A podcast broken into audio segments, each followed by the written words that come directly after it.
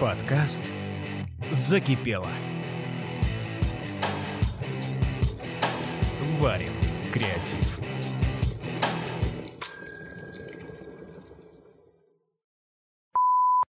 Ная, Никому не нравится. что ты такая прорывная. Да, ага. Сколько? Сто тысяч за месяц? Откуда такие амбиции? Меня все устали, и скоро будет свержение власти. Йо-хо-хо. Йо-хо-хо был полнейший вообще. Привет, закипевшие! На связи снова мы, Настя и, И Вика. Сегодня Спасибо. у нас э, еще один креативный автор и еще один интересный проект. На этот раз из сферы кино. Поговорим о киножурналистике, критике, о самореализации, поиске себя в таком разнообразном творческом мире. В гостях у нас Ная Гусева. Ная, привет! Привет. Ная, расскажи нашим слушателям о себе и своем главном проекте. Хороший вопрос, конечно, кто я, ам, особенно когда мы говорим о киносфере. Но да, действительно, меня зовут Ная, вау. Ам, я киножурналистка, а, немножечко киновед-самоучка и по совместительству главный редактор англоязычного киножурнала Invisible, где мы стараемся анализировать, а не критиковать. Э, И, наверное, я не буду перечислять все остальное, где я, потому что это затянется. Считаешь себя киножурналистом, но не кинокритиком. Да, я очень бережно отношусь к терминологии, особенно когда мы говорим о каком-то самоопределении, профессиональном в том числе. Поэтому мне кажется, очень важно разделять критику и журналистику, потому что критика — это все таки про субъективное мнение, журналистика себе не может этого позволить. И если ты считаешь себя журналистом, а нам в университете, как бы я учусь на журфаке, и нам с первого курса говорят о том, что вы не имеете своего мнения, вы просто обозреватель, вы должны рассказывать, что происходит, и это про объективность. Поэтому в любом случае киножурналистика — это тоже объективное ремесло, и ты не можешь просто назвать фильм плохим, потому что он тебе не нравится. Всегда получается сохранять объективность. Нет. Ну, конечно, нет, потому что если ты, не знаю, а, если ты посмотрел фильм, и он тебе противен, он тебе не нравится, то есть, например, несмотря на то, что я специализируюсь на жанре хоррора, я не могу смотреть боди-хоррор. То есть это всякий титан какой-нибудь, который на Каннах выиграл, потому что я не понимаю этого жанра, я не могу его смотреть нормально, но при этом я могу понять его его культурологическую ценность, давайте выразимся так, и его какое-то значение для кино, для искусства, для развития жанра. И в какой-то момент ты просто перед тем, как садишься писать или говорить про что-то, ты просто выплевываешь все вот перед этим. Такой, боже, какой кошмар! Зачем это вообще сняли? Что это такое? Извините, все фанаты Титана на данный момент. И только после этого ты как бы позволяешь себе с холодной головой что-то говорить. Но это трепетное отношение. Ну, это трепетное, потому что, несмотря на то, что, да, искусство для всех, и обсуждать его может кто угодно, если ты взялся говорить о чем то то будь добр говорить об этом более-менее профессионально и не просто высказывать свое мнение, потому что свое мнение сегодня никому не нужно. Э, ну ладно, шучу, конечно, но все равно гораздо интереснее читать и слушать человека, который может тебе аргументированно объяснить, почему что-то хорошо, а что-то не очень хорошо, почему что-то может тебе подойти, а что-то не может. Э, Это гораздо интереснее и понятнее, чем если человек просто скажет, что ну, я не очень люблю, когда вот два с половиной часа люди ссорятся в закрытом помещении. Мне не нравятся такие фильмы. Это не считается за аргумент, это не считается за анализ, не считается за нормальный подход к анализу фильма. Поэтому, да, трепетное отношение — это наше все. А, ты сказала, ты учишься на журфаке. Это тебе как-то помогло прийти к тому, к чему ты пришла на данный момент? Или это больше заслуга твоего личного опыта, стремлений и так далее? Я думаю, что нет. Так получилось просто, что я пришла на журфак уже будучи э, автором, но, скажем так, не супер профессиональным. У меня было очень много амбиций, э, но я писала там для гик-паблика, господи, прости, в ВКонтакте. То есть мои амбиции прям превышали все. Типа я привезла им репортаж из Китая про местные комиксы, потому что я была уверена, что это интересно. И уже когда я поступила на журфак, ну, скажем так, первые два года, как бы сейчас я закончила третий курс, и первые два года мне вообще нечего было там делать, потому что два года, когда тебя учат писать новости, ты такой, правда, ну, то есть вот этим мы будем заниматься два года. Сейчас, слава богу, у нас там появился художественная культура и прочее, хоть как-то где-то можно себя чувствовать в пределе. Но я так могу сказать, журфак дал мне очень много связей и понимания того, как вообще люди в этой индустрии существуют. Потому что когда ты приходишь туда, просто работая в гик-паблике с 10 класса, ты не особо понимаешь, что как происходит. И там спасибо каким-то моим преподавателям или одногруппникам, которые просто в какой-то момент такие, на, перестань заниматься ерундой и делай нормально. И я такая, ладно, окей, буду делать нормально. Вот, поэтому журфак мне помог в чем-то, но вряд ли это про учебу, что прям так. А где именно, если не секрет? Где именно я... Учишься, да. МГУ. Откуда такие амбиции? В семье как-то это поддерживается, культивируется, или у тебя, может быть, э, вообще творческие тоже какие-то люди, связанные с кино в семье есть? У меня в семье нет творческих людей. У меня, более того, вообще нет типа, журналистов или людей пишущих. Я думаю, что в какой-то степени это связано с тем, что мне просто всегда было интересно кино. Я человек, который не любит общество. И как бы с детства мне было интереснее кино посмотреть, чем побегать на улице с друзьями. Но я это просто не осознавала э, там, в свои 10-12 лет, 14. Только потом до меня дошло, что вообще-то это может быть твоим делом и тем, чем ты занимаешься по жизни. А, и я такая, вау, ну, надо попробовать. Конечно, допустим, в семье у меня никто там не говорит, что ты занимаешься какой-то ерундой, кто еще пишет про кино. Справедливости ради меня как бы и не ограничивает никто в том, что я делаю. Поэтому я думаю, да, в таком формате. Просто как-то мне всегда было интереснее творчество, вот эти вот шутки над гуманитариями. Но как бы надо мной, конечно, тоже в детстве шутили там одноклассники всякие. Я такая, да-да, я хотя бы, ну, рассуждать умею, а не просто в столбик складывать, поэтому не надо ля-ля.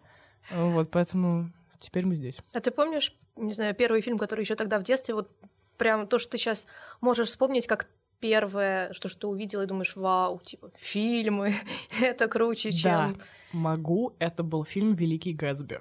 Mm. Мы пошли на него с бабушкой в кино, а, и мне кажется, мой детский мозг был настолько um, overwhelmed, что называется, э, вообще эмоциями какими-то, потому что, во-первых, ну, я не помню, когда он, если честно, вышел, но мне было типа лет 12, может быть, 13, и на тот момент для меня эта история, во-первых, она настолько красиво сделана, и она настолько вообще душеразрывающая, я очень не люблю все сюжеты, которые связаны там с э, романтическими линиями, которые длятся 20 лет, и ничего не понятно. Но Великому Гэтсби я это прощаю просто всю свою жизнь. И да, вот тогда я реально поняла, что мне это прям интересно. То есть э, мне просто стало интересно почитать про фильм, вообще как-то его обсудить, еще что-то. И самое интересное, что именно фильм «Великий Гэтсби», вот дальше уже, да, по жизни, с кем я разговаривала, никому не нравится почему-то, я не знаю почему. И я просто каждый раз его с боем отстаиваю, э, хотя я его там давно очень не пересматривала, но я все равно знаю, что он хороший, и мне этого хватает. Поэтому, да, это был «Великий Гэтсби». Еще был мультик «Спирит» про лошадь. Я не знаю, знаете ли вы? Если нет, посмотрите. Я. Посмотрите обязательно, реально. Это просто невероятный мультик, потому что во-первых, ну, несмотря на то, что он анимационный, это как анимационный вестерн. И там в глав... ну, главный герой — лошадь, как бы его зовут Спирит. реально, я его пересматривала, типа, два года назад. Я ревела вообще на взрыв просто. Хотя я делаю это практически никогда, но мультик абсолютно гениальный. То есть э, я никогда не думала, что можно прочувствоваться к лошади, но как бы это произошло. Поэтому, да, обязательно, если кто-то не смотрел мультик «Спирит», идите смотрите. Это прям must see. А в чем для тебя ценность именно кино, э, там, в отличие от, например, той же истории, только в книге? Я думаю, что ценность кино в том, что в нем может произойти что угодно вообще. И ты можешь показать что угодно. А, потому что даже если там, не знаю, даже если мы старое кино возьмем, эм, все равно, конечно, там не было таких суперских спецэффектов, какие есть сейчас, но все равно люди могли вот что-то что-то воспроизвести там, что только в голове у нас есть. То есть мы себе можем это как-то представить, а когда ты это на экране видишь или вообще где ты такой, вау, клево, вот как это может выглядеть. Ну, условно там говоря, когда вот история про люмьерский поезд, когда все испугались в зале, потому что они подумали, что на них едет поезд, как бы в этом же прелесть, что ты в какой-то момент даже уже не понимаешь, где реальность, а где кино. Когда, как бы, да, это хорошая там драматургия, хороший сторителлинг и визуализация, естественно. И мне кажется, в этом его ценность, потому что он может заставить тебя оказаться в той точке, где ты никогда в жизни не сможешь быть, но при этом ты можешь прочувствовать эту ситуацию, ты можешь представить себя на месте героев. Или, наоборот, не представить, посмотреть на них и сказать, господи, какие идиоты, хорошо, что я не такой, и, типа, сделать то же самое на следующий день. Поэтому, да, я думаю, ценность кино в том, что ты можешь оказаться где угодно и прочувствовать что угодно. А почему именно хорроры в таком случае? Вряд ли ты постоянно хочешь оказаться на месте главного героя. Хотя, кто знает, конечно. Ну, смотри, какой фильм, конечно. Хороший вопрос. Я, наверное, с рациональной точки зрения не смогу на него ответить, но я просто считаю, что хоррор очень недооценен. И мне очень жалко поэтому этот жанр, потому что как бы из-за того, что появилось очень много франшиз, э, типа там «Заклятие 25» и вот это все, все думают, что хоррор — это про попугать. И это правда про испуг, это правда про адреналин, который вырабатывается у зрителя. Но если посмотреть на то, как э, существует, скажем так, нормальный хоррор, а не кассовый, это всегда релевантные на сегодняшний день страхи это всегда попытка сделать зрителя как бы не жертвой, но заставить его почувствовать тот испуг, который на самом деле, да, там должен присутствовать на сегодняшний день, например. А, если мы посмотрим, да, там, э, на историю жанра, в разные десятилетия это были разные сюжеты, потому что люди боялись разного. Э, то есть, условно, почему там Годзилла вообще появилась? Потому что все боялись ядерного оружия, и это тоже был своего рода монстр, которого, ну, ты, ну, ты его никак не победишь. Вообще никак. И это то же самое. Я очень люблю хоррор еще потому, что, э, наверное, как бы очень часто мы забываем, э, что на самом деле опасностей гораздо больше, потому что мы живем в относительно безопасном мире на данный момент, ну, понятное дело, что разная, конечно, ерунда и бесовщина происходит, но все равно, если сравнить типа, нынешнее состояние сто лет назад, мы прям safe space. А, и все равно, как бы, мы очень часто забываем про то, что на самом деле происходит, и закрываем глаза на страхи, которые есть. А, поэтому, например, на сегодняшний день тоже хоррор эволюционировал, причем сильно, и он про психологические страхи. Потому что последние, да, там, 10 лет э, люди наконец начинают разбираться в себе и понимают, что, не знаю, там, плохие отношения с семьей могут довести тебя до чего угодно. И это тоже своего рода страх, это тоже своего рода проблема, которая нас пугает. Но мы просто очень часто об этом не задумываемся. Хоррор ставит, ну, ставит тебя на место, сажает тебя вот так и говорит, смотри два часа на то, чего ты как бы боишься и не признаешься себе. Поэтому... Не знаю, разве это хорошо? Я бы не хотела узнать, что у меня есть какой-то скрытый страх, и с этого момента активировать его и начать бояться. Мне кажется, чем меньше ты боишься, тем меньше ты притягиваешь к себе Ну, Неприятности. всего. Да, не- неприятности, проблемы и так далее. М, Я думаю, что... Нет, конечно... Ну, типа, зачем расковыривать какую-то заживающую ранку, назовем Мгм. это так? Ну, одно дело, когда это заживающая рана, и ты уже осознал этот момент, и такой, ну вот, допустим, да, там, э, есть фильм «Реинкарнация» Ари Астера, э, и мне очень нравится цитата из одной рецензии на него про то, что эм, самая страшная сцена в этом фильме — это сцена семейного ужина, потому что психологическая напряженность, которая там присутствует, тебе прям неприятно смотреть на это. То есть, несмотря на то, что там есть э, гораздо более жесткие сцены, и вообще там э, кое-как привязано язычество с достаточно мерзкими э, кадрами, все равно действительно ты чувствуешь себя неприятно именно от психологического напряжения, когда семья начинает ссориться. Потому что все с этим сталкивались, и зачастую мы не можем посмотреть на какую-то ситуацию со стороны, просто потому что, например, когда ты с кем-то ссоришься, ты такой, да ладно, я прав, типа такого. А, а тут ты смотришь на это со стороны и думаешь, господи, как же я был неправ. Надо пойти извиниться. Ну, там, условно. Я просто думаю о том, что как раз-таки из-за того, что очень часто мы такие, я не буду это трогать, if I ignore it, maybe it will go away. Нет. Просто, ну, не знаю, я просто уверена, что в какой-то момент, чем больше ты это отпихиваешь, скорее всего, оно рано или поздно вывалится. И лучше оно будет вываливаться, типа, по одной косточке из шкафа, чем в какой-то момент на тебя просто ливанет костями, и ты в этих скелетах своих сам же и потонешь. Вот, ну то есть... э, можно ли рассматривать в данном случае хоррор как психотерапию? Вряд ли.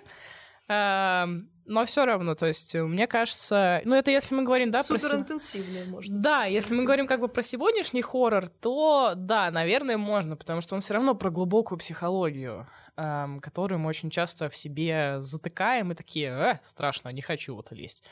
Вот. Но как бы мир движется к тому, что все перестают смеяться над психологами и психотерапевтами и понимают, что вообще-то это точно такая же проблема, как и любая другая. Эм, поэтому я думаю, это неплохо. А что можешь сказать о русском хорроре? Он есть? Он есть. Вот, например, если вспомнить последние несколько лет, то особенно хороший якутский хоррор. Это прям вау, реально. То есть якуты сейчас на коне, я бы сказала. Типа якутский кинематограф — это то, что даже для нас диковинка, потому что это определенные ну, особенности, скажем так, э, которые понятны только им. И, допустим, есть фильм, называется «Пугало». Вот режиссера только я не вспомню. А, ну ладно. Он выходил в прошлом году, и это тоже психологический фильм, то есть это драма-триллер-немножечко хоррор. И он хорош, потому что он рассказывает про ситуацию, которая нам близка просто потому, что мы как бы, ну, живем в этой стране и понимаем, что такое, условно, там, жить на отшибе в нищете. Русский хоррор, если мы говорим про более кассовый, ну, не хотелось бы как-то вот про Ягу, Ягу бабу, Яг- Баба Яга, господи, что там выходило недавно? Ну ладно, в общем, там был очень странный постер и фильм про то, как э, Баба Яга забирает детей. В общем, да. Э, нет, он, конечно, есть, но просто он на стадии, типа, эволюции, развития. Он такой в зародыше немножечко еще. Вот, но надеюсь, что будет лучше. У нас много чего бояться есть, на самом деле. Вот. Э, то есть я сейчас тоже над сценарием работаю, и я хочу сделать его страшным, просто потому что есть темы действительно страшные, про которые мы забываем, и они актуальны для нас вот прямо сейчас. Поэтому, да. Над сценарием для фильма работаешь? Да, но это не полнометражка, конечно же. Э, Это короткий метр. Э, Не буду спойлерить, а то как-то вот, знаете, вот всегда говоришь, я работаю, а потом ничего не Да, получается. Расскажи о своих планах, да? Да, Всех да, расскажи, расскажи потом о своих планах, а потом ничего не получается, да. Поэтому вот теперь я, видите, я сказала, что я коротким метром работаю. Теперь мне будет вариант Теперь его не будет, э, выпустить. может, длинный метр. Вряд ли. Вот, поэтому у меня теперь обязательство есть его э, выпустить в любом случае. Все слышали? Ну вот. Слушай, это вот э, мы сейчас вернулись как раз э, к тебе, да, отошли от э, сферы кино и вернулись к твоему пути. Расскажи, с чего все началось? Вот с момента, как ты осознала, что кино это твое, и ты хочешь как-то в этой сфере себя развивать, что ты стала делать? С момента, как ты вышла с Великого Гэтсби с горящими глазами. Надо вспомнить. Потому что, если честно, просто я такой человек, который на месте не может сидеть. То есть э, я прям не умею отдыхать. То есть я два дня посижу без дела, и у меня уже начи- начинается прям энергетический приход. Мне надо что-то делать, я не могу. И в какой-то момент, ну, в классе, да, в десятом, э, как бы я всегда любила работать с текстами вообще, и писать их в том числе. И я знала, что у меня это неплохо получается. Поэтому, да, я решила... А, мне попался какой-то пост с набором авторов в этот Geek Public, и я такая, о, попробую, типа. И я там э, ожидала какое-то тестовое задание, еще что-то. И, по-моему, оно было, но оно было настолько легкое, что я такая, ребят, я в 10 классе пишу лучше, что вообще происходит. Вот. И я просто попробовала, и мне как-то понравилось. Ну, то есть я думаю, здесь еще вопрос инициативы, потому что когда ты действительно не можешь сидеть на месте, я помню, что в одиннадцатом классе, по-моему, когда я была, к нам в Москву приезжал Том Харди, он Венома ну, привозил, представлял вот это все. И мы были каким-то, ну, не супер маленьким пабликом, но все равно. И я прям подначивала ребят, я говорю, давайте запишемся на премьеру, чего вы вообще сидите, у вас там типа 100 тысяч подписчиков, запишитесь. Они такие, нет, что, кто нас пустит? Пустили, естественно, потому что надо было просто взять и сделать. И как бы, я думаю, тут нашла коса на камень, потому что у меня всегда было ощущение, что если ты что-то очень хочешь, то ты можешь это сделать. Как бы в любом виде. Э, вот я очень лояльный человек ко всему, мне кажется. Я могу что угодно, на что угодно просто глаза закрыть. Ну ладно, не на что угодно, но как бы, да, без это самое, э, без преувеличений. Но единственное, чего я не могу понять и никогда не признаю, это когда мне говорят, что ну я типа не могу, я не знаю, как это сделать, но я хочу. Вот если ты хочешь, вот бери и делай. Вот убейся об стену, но сделай, если ты этого хочешь.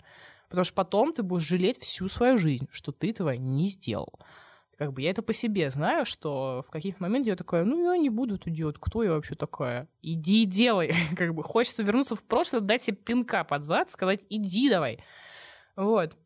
И как бы да как я к этому пришла? Просто в какой-то момент я поняла, что чем, ну, когда ты начинаешь чем-то заниматься, вот я начала писать про кино. Вот чем больше ты про это, да, чем больше ты этим занимаешься, тем больше тебе это нравится. Вот та же самая история как бы я же сначала даже вообще не про хорроры была. Я писала там про супергероику, вот это все. Как бы это уже потом со временем я пришла к какому-то жанру, каким-то направлениям, интересам. Это же все равно определенный таймлайн, что называется, своего развития и профессиональной эволюции. Поэтому я не могу найти вот точку невозврата. Я думаю, что в какой-то момент она, конечно, была, но я сейчас ее не вспомню. Мне кажется, это просто очень все намешано и связано с тем, что я на месте не умею сидеть. Ну, а в какой момент ты поняла, что хватит писать для паблика ВКонтакте? Я самостоятельный автор. Ой. Буду делать свое. Я скажу, когда это было. Это было на карантине.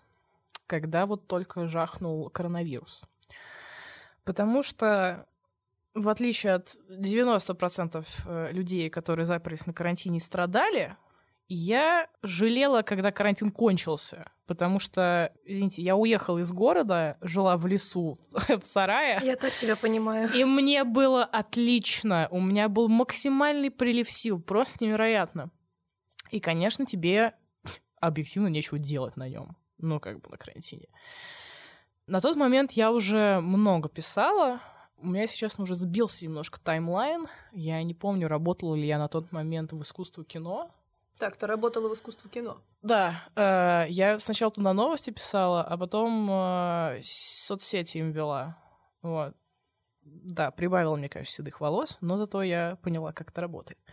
И я просто в какой-то момент, э, из-за того, что у меня уже были какие-то связи на тот момент, Я написала кому такая, слушайте, отдайте мне, пожалуйста, редактора из афиши.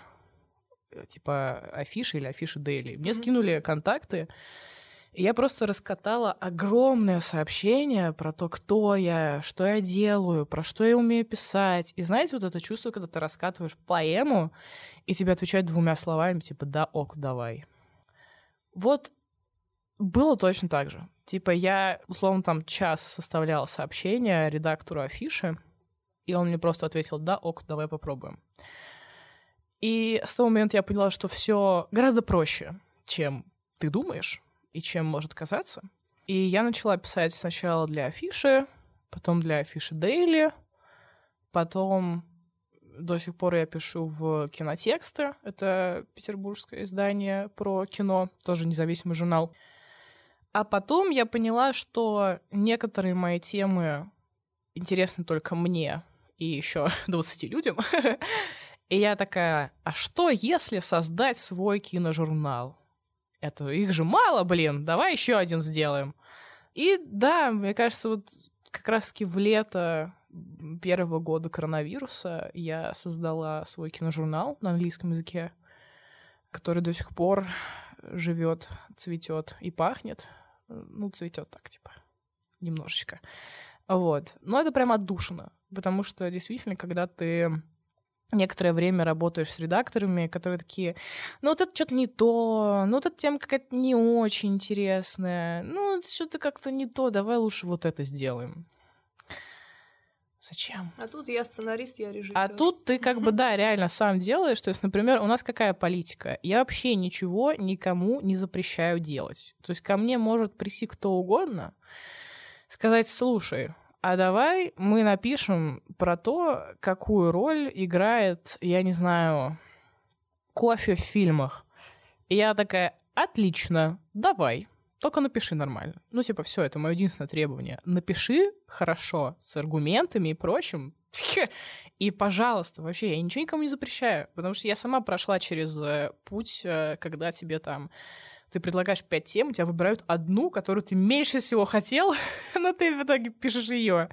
Вот, поэтому да, писать круто, особенно круто писать, когда ты делаешь что-то для себя. Почему на английском? Хороший вопрос. Честно, задаюсь им периодически сама, но вообще изначально у нас был такой посыл, что российская киножурналистика, она все-таки, ну, немножечко такая тоже зародышная. То есть она есть, но нету там громких имен у нас, как вот, не знаю, эм, как у как Эберт какой-нибудь или еще кто-нибудь. Ну, Антон Долин, но отдельная тема для разговора. Вот. эм, И я подумала, что, блин, у нас много авторов, которые хорошо пишут, не хуже всяких там, не знаю, нью-йоркеров и прочих. Почему нет? И как бы более того, учитывая, что у нас сейчас российское авторское кино выходит на новый уровень, я подумала, что было бы классно рассказывать про него всем, кто хочет про это узнать. А, И у нас 50 на 50 сейчас аудитория. То есть у нас 50 это из России, 50 э, зарубежная аудитория. А, И это круто, потому что, да, мы очень часто пишем там про какие-то авторские российские фильмы, вообще про какие-то феномены у нас. И я реально хочу, чтобы об этом узнавали люди, потому что я знаю, что у нас есть очень креативные режиссеры, сценаристы и деятели. Просто сейчас их надо вот максимально вытолкнуть и поддержать. И если я могу это сделать, то я буду это делать вообще вечно. Потому что я хочу, чтобы про них знали. А как удалось покорить зарубежную аудиторию? Давай для начала, сколько твой журнал существует уже? Получается, если с А, карантина, два получ- года примерно? Ну, ну, получается, что-то типа того, да, наверное, два года. С 19 с августа 19 года он с августа существует. 19 года. Да. эм, как удалось покорить зарубежную аудиторию? Я не знаю. Честно. Ну, то есть... э, Это чисто, мне кажется, техническая тема в том плане, что э, мы там ставили поиск на, на ну, по, на- ставили поиск на английском языке, и просто чтобы мы высвечивались, если ты какой-то там фильм забиваешь, вот чтобы мы тоже высвечивались. Ну и просто мы там, типа, в Инстаграме что-то делаем. Мгм. Ну, А, делали. Давай еще кто мы. А, Команда журнала Invisible, если кто забыл название. Как-то раз я написала в чат университета со словами «Ребята, давайте писать про кино на английском языке. Если кто хочет, welcome!» Мне написало там типа человек 10 в начале, наверное. А, И мы собрались и сделали. ну, то есть э, у меня до сих пор как бы команда примерно вся та же.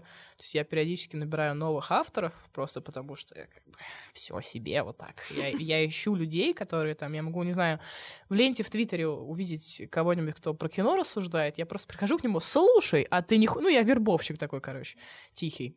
Вот. И да, как бы мы там недавно даже редизайн делали, всякие новые штуки добавлять стараемся. У нас вот скоро новая рубрика открывается. Мы будем, а, как это, выкладывать к себе короткометражки и как бы премьерировать их у- на нашем сайте, а, чтобы их тоже смотрели и видели везде. Вот. Поэтому, ну, у нас просто команда достаточно лояльная в том плане, что я сразу сказала, мол, ребята, денег не будет, как бы, по крайней мере, поначалу. А, потому что у меня нет огромных связей в журналистике, у меня там нет инвесторов, у меня нет спонсоров, у меня нет ничего. У меня есть я, моя инициатива, команда и более-менее пустоватый кошелек, с которым я могу что-то делать. Как бы все. Ну, Нашлись идейные люди. И я очень благодарна реально идейным людям, которые, несмотря на то, что несколько раз там мы пытались что-то как-то подвернуть под монетизацию, эм, из этого не вышло прям, да, там большого какого-то толка или вливания. все равно люди продолжают писать, потому что это им тоже интересно. И в этот момент ты понимаешь, что действительно есть люди, которым просто иногда нужно очень что-то написать или поделиться своим мнением, и если ты даешь для этого площадку, то к тебе будут приходить, тебя будут точно так же читать. А, ремарочка. И сейчас проект тоже не монетизируется. Нет. Ну, у нас есть кнопка доната, но Помогает? э, я не могу сказать, что она прям, ну, супер помогает. То есть эм, периодически, конечно, у меня приходят э, письма счастья, но это бывает очень редко. И мне даже, если честно, ну, не обидно из-за этого, потому что я понимаю, что это чистая инициатива людей, и читают меня точно такие же, ну, не меня, нас, э, читают нас точно такие же, да, там, заинтересованные люди, которые там не то чтобы супер сильно много могут зарабатывать или еще что-то. Так что, господи, если мне кто-то копеечку подкидывает, я такая, уху, живем. Ты не обращала внимания, это чаще российские слушатели или зарубежные, потому что интересно в плане культурного кода. Насколько я знаю, там намного больше развита, в принципе, культура донатов, пожертвований и поддержки такого Ну, плана. Только не слушатели, читатели. И читатели, и слушатели, я же, насколько знаю, еще подкаст есть, так ну что, да, да. так что я уже забегаю вперед. Да, все вместе. Ну, да если честно, э, по-моему, из тех вот, кого я знаю, это были больше российские все таки М. читатели. Эм, Просто как бы от зарубежных у меня э, другая прелесть приходит. Это когда зарубежные читатели или слушатели приходят и такие, вау, вот это круто, давайте еще делайте там. Вот, например, мы записали первый выпуск подкаста. Господи, это, конечно, анекдот вообще полнейший, а, потому что все-таки периодически у меня тоже бывает э, идейный всплеск, и где-то год назад мы пытались запустить нормальный подкаст, но мы, видимо, подошли к этому слишком серьезно. Потому что чем больше ты запариваешься над чем-то и выверяешь все до мелочей, тем меньше в итоге у тебя выхлопа потом будет, и тебе же обиднее от этого.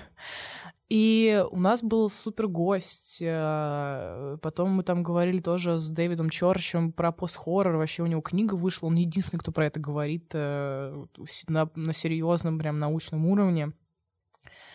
И не было такого, что там прям куча людей послушала или что-то такое. Э, И тут, значит, два месяца назад э, вышел прекрасный сериал э, «Наш флаг означает смерть».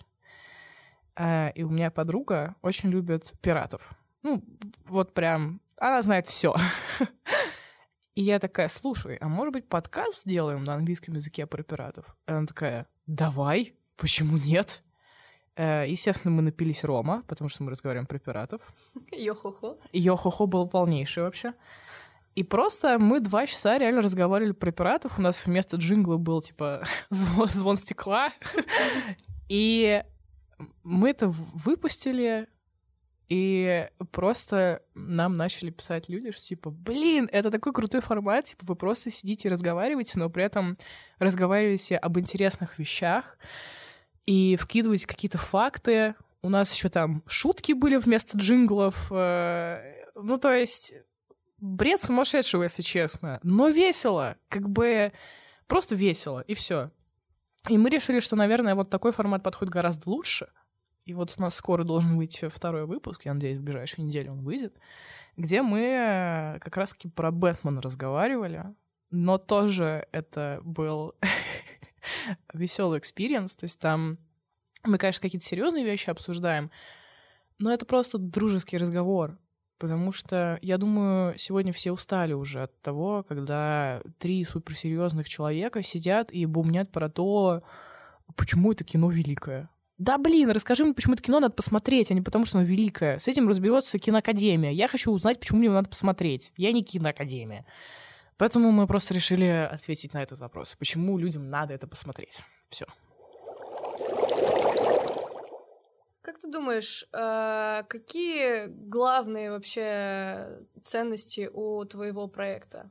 Во-первых, давай так, он же для широкой аудитории, правильно? Не для профессионального сообщества. Ну, да, то есть... э, То есть вы стараетесь пишем на широкую говорить аудиторию, э, да. простым языком, без каких-то Да, заумных да. слов, фраз. Я помню, нас один раз, короче, сравнили с преподом из вышки, который на одной волне со студентами, и с ним и посмеяться можно, при этом он прикольные вещи рассказывает. А, ну да, у нас такой формат, то есть мы не пытаемся там терминами кидаться или что-то такое, мы просто рассказываем, почему это прикольно. И даже если мы там затрагиваем какие-то серьезные, глубокие и долгие темы, все равно мы не уходим в, да, там, полемику терминологическую, потому что да, смысла нет. А критика прилетает какая-нибудь? Конструктивная критика. М, Нет. Ну, в плане того, что эм, и как бы единственная критика, которая мне прилетает, это от моей прекрасной преподавательницы Светланы Юрьевны, здравствуйте, если вы будете это слушать.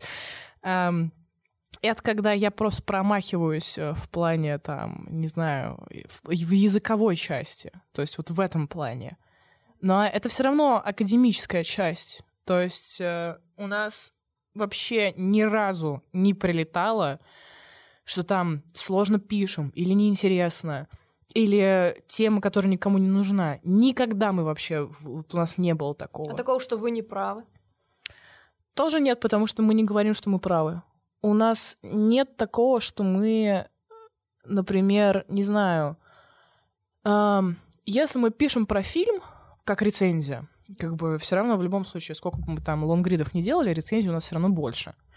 Эм, когда мы пишем рецензию, у нас нет задачи сказать, что фильм плохой или фильм хороший. Мы раскладываем его по полкам, мы его препарируем. И как бы мы, например, у нас есть такой э, ну, шаблон на окончание статьи, что называется. Эм, когда мы говорим, что если вам нравится вот это, отлично, фильм для вас, идите смотрите. Если нет, ну, наверное, лучше пропустить. Ну, то есть у нас нет такого, что отличный фильм, идите все смотрите. Оценочные Нет. суждения Да. избегаются. А оценочные суждения избегаются максимально. Ну, то есть э, не знаю, там, дрожащая камера может кому-то нравиться, а кому-то нет. Вот, например, один из моих фильмов любимых — это «Человек швейцарский нож». Не знаю, вы смотрели Да. или нет. Ну, давайте так. Фильм про труп, который спасает человека. Ну, да, там э, в итоге непонятно, что на самом деле это было. Но фильм не для всех. Объективно. Он вообще не для всех. То есть я кому-то показывала этот фильм, и мне говорили, дай, э, мы больше не будем слушать твои рекомендации, спасибо. Точно так же, например, у меня есть любимый фильм «Маяк» с Робертом Паттинсоном и Уильямом Дефо. Я говорю смотреть «Маяк» вообще всем. И когда я была на э, пресс-показе, в общем, это моя любимая история, фильм закончился, и я была прям на подъеме. Я знала, что я напишу про этот фильм, я просто интуит максимально. Э, и слева от меня сидит э, мужчина лет 40, и фильм заканчивается, и он такой, «Блядь, зачем я это посмотрел? Встает и уходит. И я понимаю, что наши рецензии объективно будут отличаться, но я со своей стороны смогу привести аргументы, почему он мне понравился. И если кому-то нравится звук наутифона, это фигня такая, которая звук издает у маяка, такой гул. А Если кому-то нравится, не знаю, черно-белое кино с кучей метафор и полумистикой, полупсихологией, отлично! Это вот прям туда. Если вам это не нравится, ну и ладно, как бы что, я заставляю, что ли, буду? Нет, конечно. Ну, только близких друзей я все время сажаю. Я говорю, вот сегодня мы смотрим вот это. Выбора нет у вас вообще никакого, мы смотрим. Поэтому, да. Слушай, а обламывает ли что-нибудь тебя вообще в э, твоей деятельности, в профессиональном плане, вот в творческом мире, где вокруг тебя очень много считающих себя умными э, людьми, творческими, у каждого свой взгляд, свое мнение? И я думаю, есть один момент обламывающий. Э, называется профессиональная иерархия. Ну, я его так называю. Потому что у нас киножурналистика в России, она точечная. То есть это несколько имен, которые все знают, и дальше них дело не идет. Условно говоря, у нас э, есть, да, там с десят, ну не с десяток, ладно, ну может 20-30 имен, которые люди из журналистики знают, они знают, кто это, как они пишут, про что они пишут, куда их можно позвать и прочее. И каким бы ты ни был семи пядей во лбу, каким бы гением ты ни был, тебя все равно не возьмут, скорее всего, куда-нибудь вместо человека с именем. Даже если он не специалист в той сфере, про которую идет речь. Я, например, сталкивалась с этим пару раз. А, И справедливости ради, иногда мне кажется, что здесь еще тоже немножечко патриархальная история, потому что в любом случае у тебя, если посмотреть там на киножурналистику, у тебя все равно, как правило, это мужские имена, изредка женские. И я очень часто пишу злые тексты, как я их называю, и они на русском языке, э, как бы потому что я пишу их для русскоязычного издания. А, И у меня очень часто затрагивается вот эта вот тема неравенства в киноиндустрии вообще, в целом. Потому что один раз я написала про фильм «Аферистка», который максимально странно сделал, если честно. Ну, то есть там очень странная мораль и прочее. И мне написали под ним, мол, ну вот боевики — это чисто мужской жанр, типа, его делают для нас, для мужчин. Вот женщины по статистике больше смотрят драмы. И я, как заядлый пользователь Твиттера, конечно же, говорю, да, конечно, фан-база держится на вас, мои дорогие. Ну, естественно, я там, типа, не преуменьшаю ничего, никого. Но я просто говорю о том, что мир меняется. И это очевидно. И супергероикой увлекаются все в равных количествах. И жанров не бывает делимых по гендеру. Ну, то есть я один раз был у меня очень интересный диалог. Меня спрашивают, какие фильмы я люблю, и я такая... Ужастики. Хорроры люблю. И мне такие, о, потому что, типа, побояться можно. Я такая, Ха, да, ага, ага, да. Нет, не потому что это глубокий психоанализ э, поколения, а потому что побояться можно. И ты реально просто очень часто сталкиваешься с иерархией. В, в каком-то случае это иерархия имен, когда просто есть Антон Долин, а есть ты, шмакодявка. И вот выберут Антона Долина, а не себя. А во втором, когда это, к сожалению, мужская история, но в меньшей степени. Справедливости ради в меньшей степени. Сейчас прям поперло, хорошо идет. Э, вот. Поэтому, да, вот такая иерархия очень часто мешает, но я думаю, ничего, справимся. Как-нибудь вытащим. Творческий кризис. Знаком? Эм, творческий кризис у меня наступает тогда, когда я слишком устаю от того, что я постоянно что-то делаю.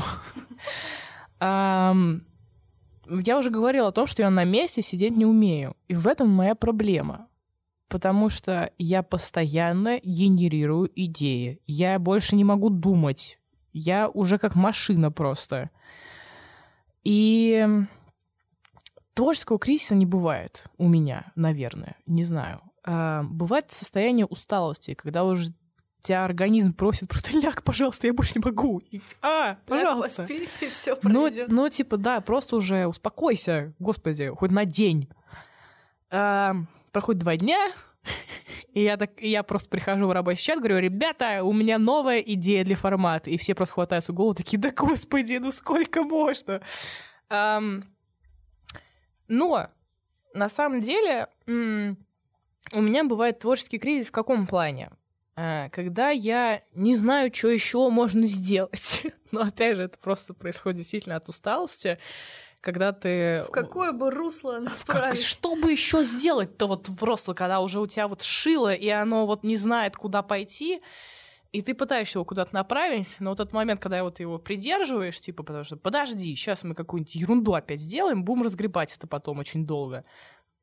Очень часто такое бывает, да. Потому что схватываешься за все разом, и у тебя в итоге пять идей, и ты через месяц такой одну доделать. Поэтому, да, бывает. Успевает кто-то подхватывать идеи-то твои? Э, подхватывать в каком смысле? Ты чувствуешь себя в команде, или ты чувствуешь себя скорее таким э, единоличником, который ну, всех подбивает? Я поняла, да. Ну, э, наверное, когда это касается Invisible, э, я уже шучу, что от меня все устали, и скоро будет свержение власти. Но как бы я просто периодически прихожу с идеей, и я никогда не говорю, что так, вот у меня есть идея, вот мы ее выполняем сто пудов. Нет, я всегда прихожу и говорю, смотрите, ребят, есть идея, скажите мне, вам интересно, нет? Какие подводные камни, плюсы-минусы, вот это тут все.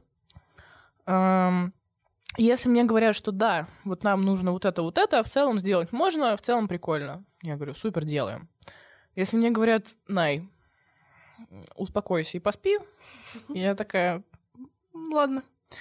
Ну, то есть, опять же, когда, да, мне аргументируют это, что надо пойти и успокоиться, и перестать думать. Эм, вот, а что касается каких-то просто идей вне э, Invisible, тоже от меня, конечно, люди периодически устают, потому что это вот в моей манере написать кому-нибудь там, типа, не знаю, мы не общались полгода, но я знаю, что у меня есть этот человек, и я просто с ноги влетаю, такая, слушай, я помню, ты фотографией занимаешься, а не хочешь, и понеслось вот это вот.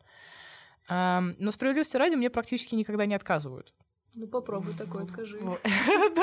Господи, я же не тиран какой-нибудь. Нет, а, то есть, опять же, я никогда не прихожу к людям и не говорю, что у меня есть грандиозная идея, давай мы ее сделаем. Не, я прихожу и говорю, слушай, вот мне тут опять вот молотком по голове ударило, что думаешь? И если мне говорят, да, круто, давай сделаем, отлично, мы берем и делаем. Если мне говорят, най, это самое, попусти коней. Хорошо, попущу. Может быть, кому-нибудь еще пойду, но как бы посмотрим, что будет. Поэтому в какой-то степени, да, я считаю себя отдельной единицей, но просто потому что как бы, если я не сделаю, не проконтролирую, то не будет так, как я хочу. А я хочу вот так. Поэтому тут уже никуда не денешься от этого. А делегировать получается? Ой, боже, с каким же трудом это получается делать. Ам, сложно, потому что, да блин, когда ты у тебя в голове есть вот эта идеальная картинка, так ты же понимаешь, что никто не сделает так, как ты хочешь. Поэтому ты там, если я и делегирую, то я, во-первых, все всегда все равно, что называется, глаз циклопа направлен на тебя. А, И все равно я там, ну, стараюсь мя- мягко как-то контролировать и смотреть, что происходит. Но раньше делегировать это было вообще не про меня. Вот просто потому, что если я вцепилась во что-то, попробуй отбери. Потому что если мне там говорили, что ну давай вот я сделаю, вот я же вроде знаю как. Вот если мне приходят и говорят, я вроде знаю как, то я никому ничего не отдам.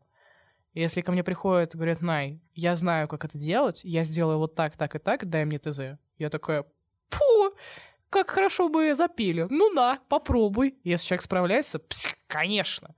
У меня, например, э, команда Invisible, которая сайт мне делает, я вообще к ним не лезу уже просто полтора года. Они чем тут там что-то кодят, что-то придумывают. Я прихожу, тупо цвет выбираю, кнопки, такая, отлично, вот так будет. Все, реально, я не лезу к ним вообще. Потому что я знаю, что они хорошо делают и делают так, как мне надо. Все. Как бы... Ну и справедливости ради, я тоже кодить не умею, поэтому я такая, вот так хочу. И они ко мне приносят просто, и все, я смотрю, что как, все. Делегировать надо, но очень сложно. Особенно, когда это творчество, у которого нету какого-то, да, единого результата, единого видения. Это всегда очень сложно. Эм, Но надо, иначе можно повеситься случайно такими темпами. Ты считаешь, что тебе стоит еще чему-нибудь научиться? Вот какие навыки ты хочешь э, себе в копилочку добавить? Я думаю, было бы неплохо научиться снимать кино, ну, потому что я хочу это делать, и мне интересно, как это работает. То есть, вот, например, э, я просто работаю в институте кино, э, который, получается, вот сейчас у них первый набор. Это институт кино при вышке. Там ты что делаешь? Э, Я у них вообще массовик-затейник. Я там, типа, журналист, редактор, организатор всего и вся. В общем, И на дуде играть. Индузи Грец, да. Вот. И мне очень нравится то, как они преподносят киноиндустрию. Ну, типа, нет такого, что, не знаю, ты там приходишь, и тебе говорят, вы будете работать себе в удовольствие, воплощать свои идеи. Нет, ты приходишь, тебе говорят, забудь о том, что у тебя есть своя жизнь. Нет у тебя ее. Ты будешь работать, пахать. 12 часов на съемках, 12 часов на постпродакшене. Сиди, что называется, кури трубку мира. И многих очень это отпугивает. Потому что, ну, я знаю, что для многих людей важно, чтобы у них был какой-то вот э, уголок свой. Мне тоже это важно. Но все равно, когда мне говорят про то, что вот как бы делать кино сложно, долго и муторно, и убийственно, я такая, отлично, вот это хочу. Э, Поэтому, да, хотелось бы, конечно, разобраться, что как вообще работает. Но я думаю, что, учитывая, что я все-таки все еще работаю в журналистике, наверное, было бы неплохо разобраться, как нормально раскручивать свои медиа. Потому что здесь еще вопрос в том, что я человек достаточно закрытый, и, ну, например, я там соцсети типа не веду особо. Я понимаю, что для медиапространства это очень важно. Если ты там себя как-то позиционируешь, если ты этого не делаешь, ну, скорее всего, вряд ли там кто-то на тебя внимание обратит. Еще очень важно, наверное, понимать свою ценность. Реально очень важно. Потому что когда ты делаешь что-то с нуля и добиваешься результата, это очень круто. Я сама к этому недавно относительно пришла, когда у тебя есть результат, и ты на него просто забиваешь, потому что это недостаточно хорошо. Как бы, когда ты занимаешься чем угодно, Э, это все еще к вопросу о том, что бы хотелось научиться делать. Нормально оценивать свои результаты и свою работу. Потому что в какой-то момент ты начинаешь вычеркивать все свои достижения, какими бы они ни были. Допустим, я в этом году зимой открывала британский фестиваль. Главный, типа, в России фестиваль британского кино, потому что я работала в этой компании. И мне люди такие, блин, офигеть, тебе там, типа, 20 лет, ты открыла главный британский фестиваль. Для меня это, если честно, ну, вообще ничего не значило на тот момент. Это только сейчас, там, спустя пять терапий с психологом, я такая, о, кажется, ну, вряд ли кто-то это делает в 20 лет. И тебе важно очень прийти реально к этому осознанию, что ты можешь чего-то стоить. И твоя работа, соответственно, тоже может чего-то стоить. Вот это супер важно. И после этого ты уже захочешь что-то делать еще, потому что будешь знать, что это важно для тебя, и ты можешь нормально это делать. Да, это очень важно, это я понимаю. Когда добиваешься такой, ну вот когда я вот это сделаю, вот тогда я буду доволен. Ты это делаешь, через неделю говоришь, а вот когда вот это, вот тогда можно порадоваться. Ты каждый раз завышаешь себе планку сам. Да. То есть реально вот звездочку, блин, надо клеить, как в пятом классе, когда ты, не знаю, контрольную решил на пять, и тебе звездочку дают. Вот то же самое надо сделать. Потому что, ну, правда, как бы у меня были диалоги, что типа, блин, тебе там 19-20 лет, ну, в зависимости от того, когда был диалог, ты там и это сделала, и это сделала. Я говорю, ну и что такого? Ну, сделала, и дальше что? Потому что со стороны планку видно лучше, чем со своей как бы колокольни. Потому что у тебя планка каждый раз на уровне глаз, когда ты ее себе задаешь. А для кого-то эта планка, извините, это туда. И как бы, да, очень важно это видеть, правда. И как бы понимать, что ты планку сам себе завышаешь, и как бы если ты ее берешь, то это хорошо, ты молодец. А не то, что ты лох педальный, опять сделал то же самое. Потому что нет. Най, слушай, а мы поняли уже, что ты такая прорывная, которая э, берет и делает. Ага, разрывная, а, да. Да, но а вот что ты можешь посоветовать тем, кто как-то хочет вступить в этот э, творческий мир, но вот что-то его обламывает, он боится, стесняется, не уверен? Для начала понять, зачем вы хотите это сделать.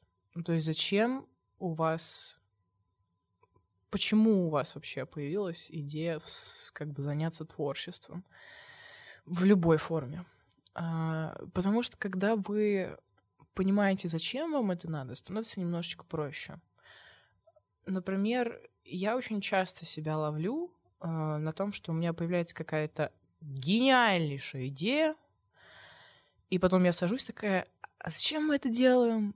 И я не могу найти ответ. Ну, то есть идея может быть вот невероятная абсолютно, но она ничего не принесет. В плане ни тебе, ни кому-то еще. То есть это просто вот сделать. А как же процесс? Сделать. Типа у самурая нету цели, только путь так не работает у тебя? Um, я думаю, что путь тоже хорошо, но, наверное, э, тут очень важно, что многим людям важно видеть результат. Ну, то есть э, путь — это хорошо, процесс, естественно, тоже хорош. То есть, но одно дело, когда ты проходишь какой-то путь, и даже если у тебя не получается в конце, эм, у тебя как бы все равно была цель, и ты знаешь, ради чего ты это делал, ты ну, чему-то научился, и такой, ладно, хорошо, и зато я могу попробовать еще раз э, пройти по пути, уже зная свои ошибки какие-то, и попытаться еще раз.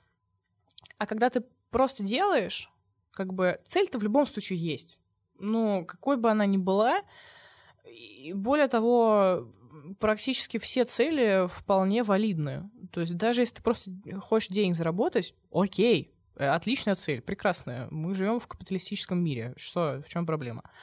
Но когда ты просто делаешь, есть вероятность, что у тебя просто в какой-то момент все это сольется в одну большую кашу, и у тебя будет ощущение, что ты очень долго что-то делаешь, а зачем не знаешь.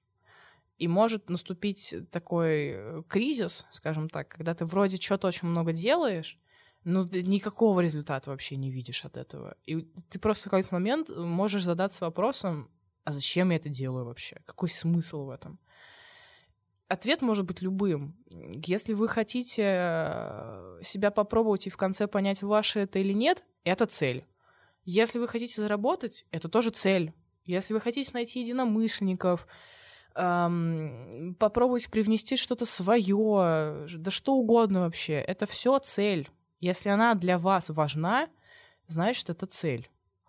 Эм, и второе, я вот вначале как раз-таки говорила про то, что если ты хочешь что-то сделать, бери и делай. И это простая истина, которая прям оскомину уже всем набил на самом деле, но она, к сожалению, работает. Потому что очень важно всегда держать в голове одну простую вещь. Все проще, чем оно может казаться. Если тебе кажется, что невозможно попасть в не знаю, там, невозможно писать на какое-нибудь крупное издание, потому что кому-то там нужен, ну ты попробуй. Вот если тебе откажут, тогда ладно. А если нет? Ну, то есть, у меня тоже была установка, что искусство кино — это, ну, просто это апогей вообще. Зачем я там нужна в свои 19 лет? Боже мой. Ну ничего, проработала как-то поняла, что не совсем мое, справедливости ради. Но это опыт, и он классный, и да, как бы пробуй. Пусть там те 150 раз нет скажут, пробуй дальше. Потому что правда очень тяжело, например, иногда, когда ты очень часто слышишь «нет». Мы вам не хотим ничего предлагать, нам неинтересно, бла-бла, бла-бла когда ты, ну, когда ты научишься лавировать между вот этими «нет», возможно, ты вообще в другую степь выйдешь. То есть в какой-то момент тебя просто развернет на 180 градусов, и ты вообще в другую сторону пойдешь. И вот там будет да. Либо ты сам что-то начнешь делать, просто потому что ты устал что-то в двери какие-то стучаться. Но главное реально просто делать. А, вот, например, фильм недавно вышел, называется Все везде и сразу. И там есть прекрасная цитата, э, когда герои в одной из вселенных предстают к нам э, в виде двух камушков, и один другому говорит, главное помнить, что все мы маленькие и тупые. И это нормально. Мы все маленькие и тупые по-своему. Каким бы ни был большим человек, ты не знаешь, какой он на самом деле. И как бы рассчитывать на человеческую сторону тоже очень важно. Потому что действительно ты можешь прийти к человеку, который, не знаю, там, э, продюсер шикарнейший вообще, и ты придешь к нему своей идеей, и если ты изначально придешь и такой, ну я какой-то лох, если честно, вообще не знаю, зачем я сюда пришел, но я попробую.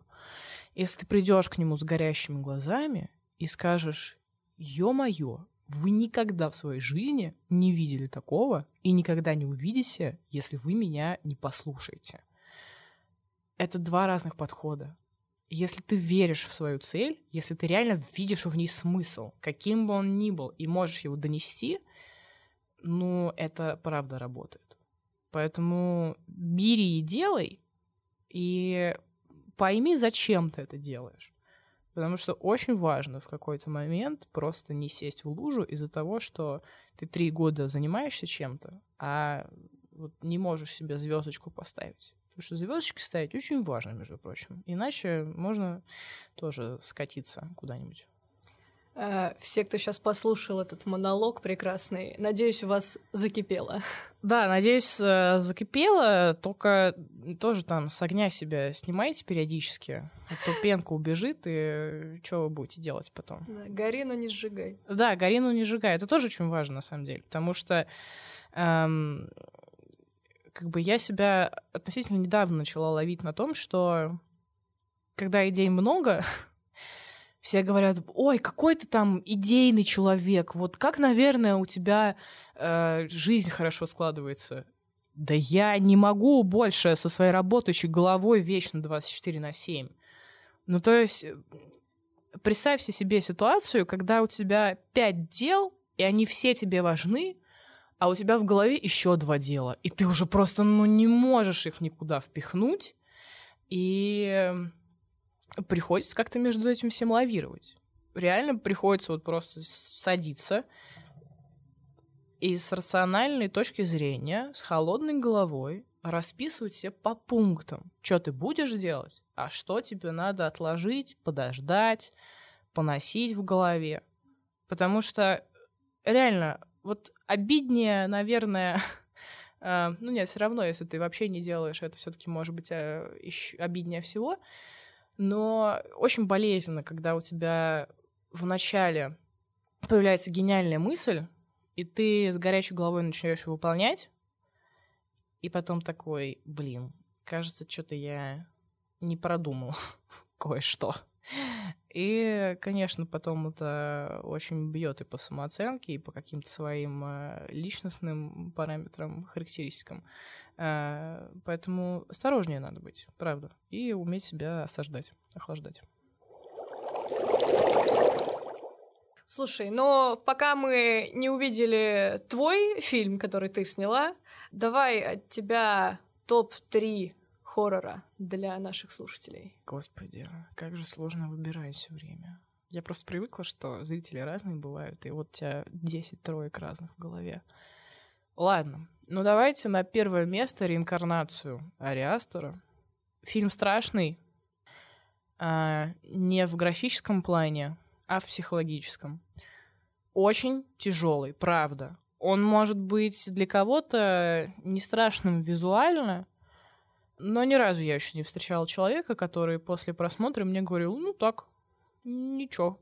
Нет, очень, правда, он э, трогает за живое и заставляет подумать. На втором месте... А, а может два фильма, короче, второе место делить? Конечно, я, прям, можно. я прям не могу выбрать. Ну ладно, Здесь хорошо. можно. Ладно, давайте тогда на втором месте будет э, убийство священного оленя Лантимуса и маяк Роберта Эггерса. Потому что маяк я с натяжечкой могу его хоррором назвать, но это пост-хоррор все равно. Это больше в триллер, такой немножечко галлюциногенная история, но ее интересно посмотреть, если вы, например, любите не знаю, вот э, двойственность сознания, вот это вот все. То есть вам интересна тема, если каких-то трансформаций или психологической попытки от себя там убежать, еще что-то. Вот прям отлично вот это для вас. А, по поводу убийства священного оленя, фильм сложноват, справедливость ради, ну, потому что там э, э, древнегреческий миф, Еврипид в основе, вот это все. Но даже без знания бэкграунда этого можно все равно его посмотреть, потому что фильм про умение признавать свои ошибки, приносить жертву и иногда соглашаться, что жертвой должен стать ты сам, потому что ты наворотил ерунды. Вот. И на третьем месте, ну пусть будет «Святая мод». Это фильм про религиозный фанатизм. Фильм не могу сказать, что супер актуальный на сегодняшний день, но, но, почему я его люблю? Потому что глупо отрицать, что религия не играет большой роли вообще как бы в жизни общества. И иногда мы забываем, что э, есть такие люди, да, там как фанатики и прочее, к чему это может привести. Поэтому фильм неожиданный достаточно, правда. Там тоже, конечно, есть э, с игры разума и прочее. Но смотреть интересно, правда, потому что тебе вот прям что будет, что будет дальше. Вот прям. Да, в общем, хороший фильм. Смотрите. Ну, я сейчас тоже пару фильмов на заметку взяла. Да, друзья, а для тех, кто заинтересовался, хотим сделать анонс. В общественном центре «Благосфера», она находится на метро «Динамо», это как раз то место, где мы сейчас все сидим, записываем подкаст. Ная будет читать лекцию, называется «От классического хоррора до пост-хоррора. Эволюция страха в кино». Ная, о чем будет эта лекция? Я думаю, лекция основывается на простой истине о том, что кино отражает реальность. И одной из частью нашей реальности — это наши страхи.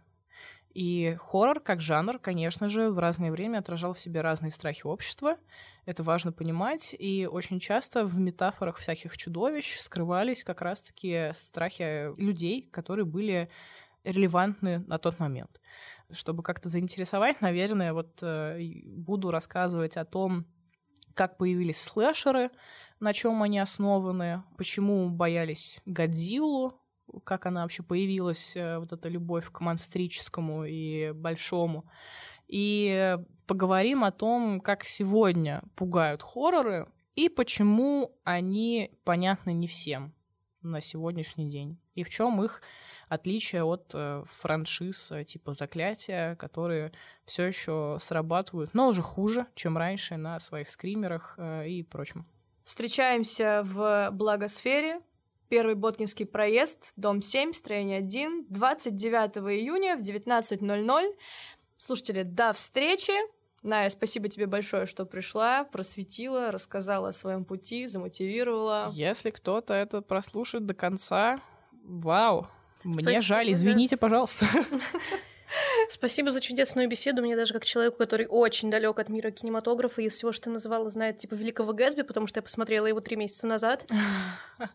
Тем не менее, я что-то поняла, и мне было очень интересно, и это, это очень классно. Спасибо. Пожалуйста. Я думаю, в этом смысл вообще кино. В этом смысл творчества в целом, потому что оно правда для всех.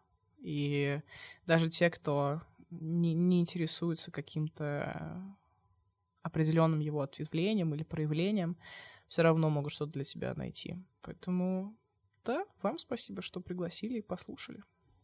Ну, а всем приятного просмотра, кто отметил для себя какие-то фильмы, которые сегодня звучали в нашем подкасте. Да, сразу говорю, запаситесь э, нервами, терпением.